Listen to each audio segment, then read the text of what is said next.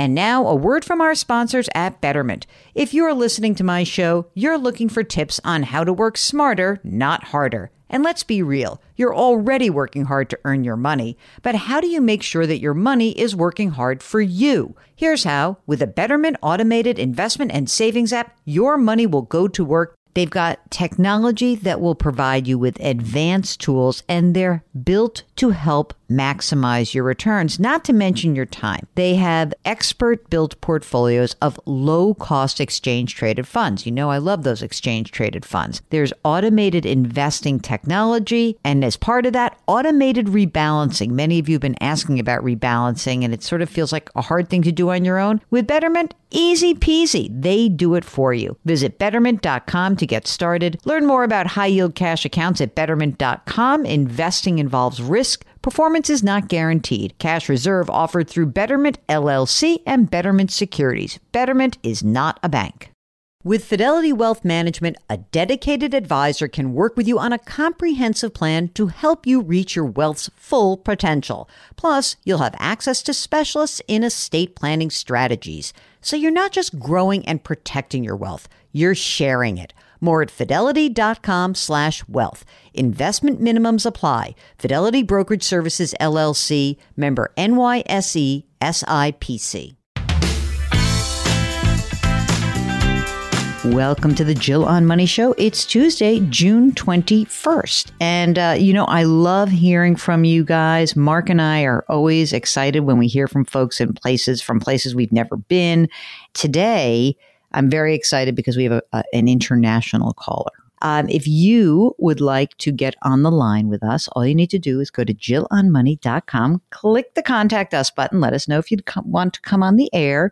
If not, just fill out the form and we're going to be doing email segments just because things are so crazy in the markets and people are nuts. Okay, so today, without further ado, let us get to our listener, Will, who's chatting with us from, South Korea. That's all. So, Will, welcome to the program. What time is it there? A little bit after 11:30 p.m. Oh, you're staying up late for us. Thanks. Oh, yeah. Avid listener. Oh, my gosh. What brings you to our airwaves? I've been in the military for 31 years now. Really got a late start in investing as far as like the thrift savings program that the military offers, really just in the last few years that I've gotten into that. I've been maxing it out, turned 50 this year. The last 2 years, I've maxed it out at $20,500. And then this year, I can put in $27,000. So I'm kind of maxing it out because I can and it's available to me. But with 31 years in and looking to retire at around the 34 or 36 year mark, my pension's going to be relatively high, $115,000 to $130,000 a year. And I'm just wondering, how much is too much? Could I back off the TSP contribution a little bit? Interesting. This is interesting. So a couple of questions, Will. Number one, are you single, partnered, married? I'm married, just remarried about 4 years ago. And how old is your spouse? She is, how old is she? She's 39. You see that, Mark? This is why my friends who are 50 can't find guys, because he's marrying a 39-year-old. Mm-hmm. Okay. That's a different program. Is she also in the military? No, she's not. Okay. And does she work? She's not, no. And is she with you there or is she in the States? No, she's regularly here with me. She's on vacation with her son right now, but yes, she's normally here. Okay. So when we're looking at retirement planning, are we planning for you and her together? Is that how, or do you keep your money separate? Us together. Okay, great. How much do you think you guys need to live on? Probably in that $100,000 a year, really. So really your pension would mostly cover what your needs are. Yeah. The bigger concern is that, I'll have the pension.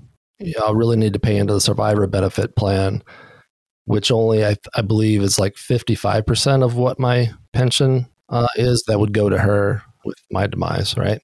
So I don't know if that would be enough then to cover her. How much money do you have right now in the thrift savings plan? Right now, the balance is $38,000 because when I first started, I was just dripping into it for several years, like very small amount just to get in a habit of putting something in there while I paid off other debt. And then it was just the last 2 years where I maxed it out, but it was still under the traditional plan because before you weren't able to do a Roth. So I just last 2 months switched it to a Roth. I'll max it out, putting $2,200 a month into it. Great. That's awesome. Do you have some cash on hand? Not a ton. I keep about $15,000. It's, you know, the pay's steady. It's pretty secure, and knowing that I'm going to get my paycheck every 2 weeks. So sure. And any other kind of investments, a brokerage account, some other things that you rental property or anything like that? Well, so on the retirement side, there's a thrift savings plan, and then I've got I have an IRA, a Roth, and my wife does as well, with balances. I mean, just the last few years we put in there. So I've got like 16,500 in mine, 15,000 in hers. Non-retirement accounts, about 12,000 between Robinhood and Webull, just playing around a little bit. But isn't it so much fun when the markets are gyrating and moving against you? It was great. I thought I was the greatest investor on earth when I was up like 4 times that amount. So it's been a sad year on that. Oh, well. I have a Vanguard account that's got about 40,000 in it. And then I put 10,000 in I bonds in May. Rental properties. My wife owns an apartment. She's from a foreign country. She owns an apartment there that really just, it's enough rent to pay enough income to pay for our trips there. Okay. So I'm not going to really include it. And what about you? What about your living situation? I mean, you're paid for, you're living in Korea, but do you own any property in the U.S.? Not anymore. I sold a house in South Carolina before I left there at the peak of the market. That worked out very well.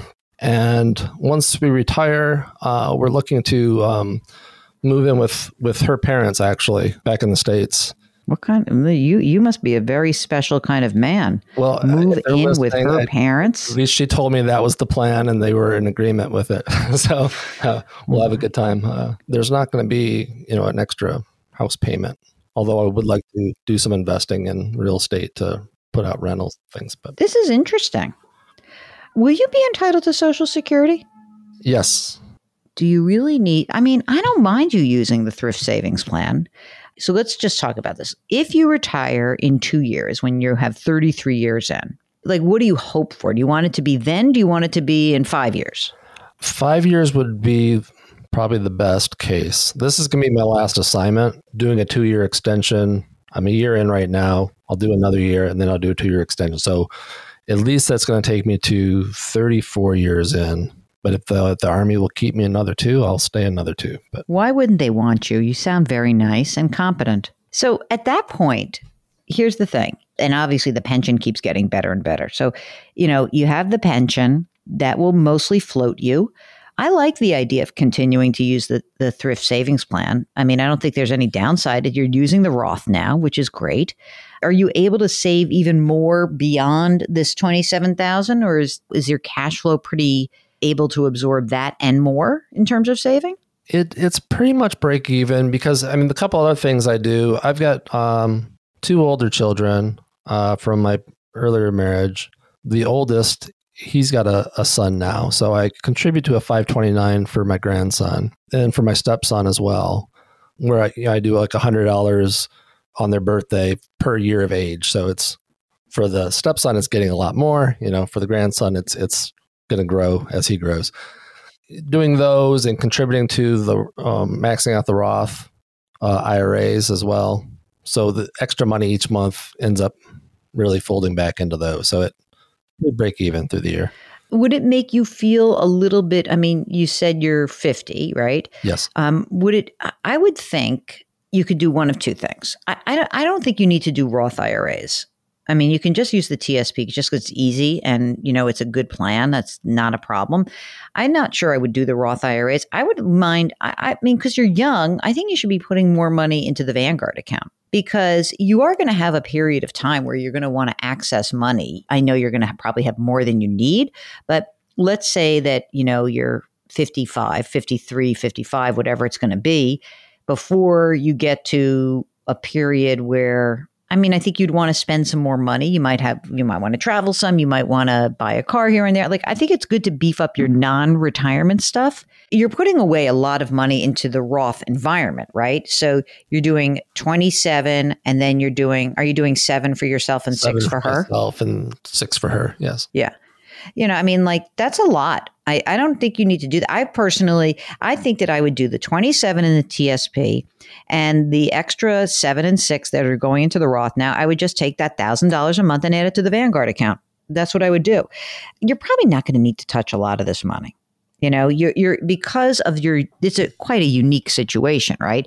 You have a great pension, but we do want to beef things up, you know, because as you said, your wife's younger.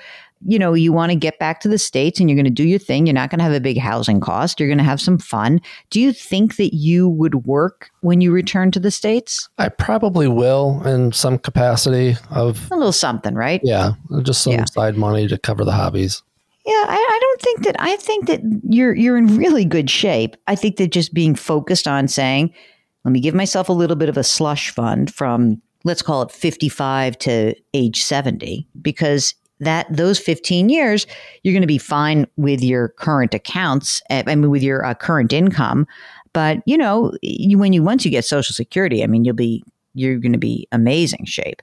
I think you're in great shape. You got your wills done? Well, I knew that question was going to come, and I was trying to think of a snappy answer. My answer is I need to update mine, and we need to do one together, you know, that we get all our planning together.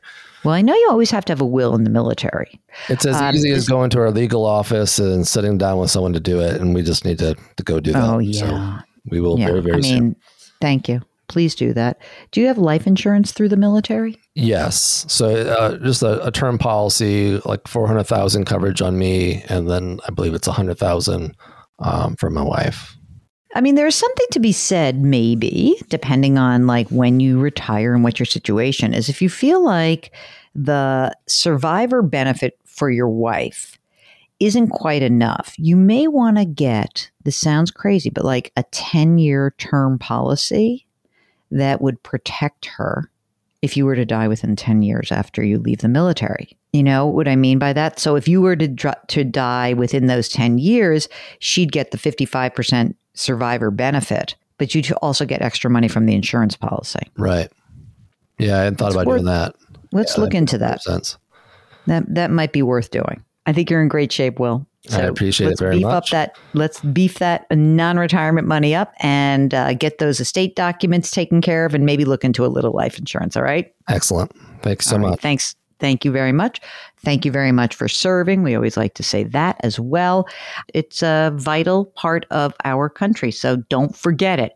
All right. If you would like to get some great ideas about how to navigate your pre-retirement, your current situation, how to reach your goals, we'd love to help you out.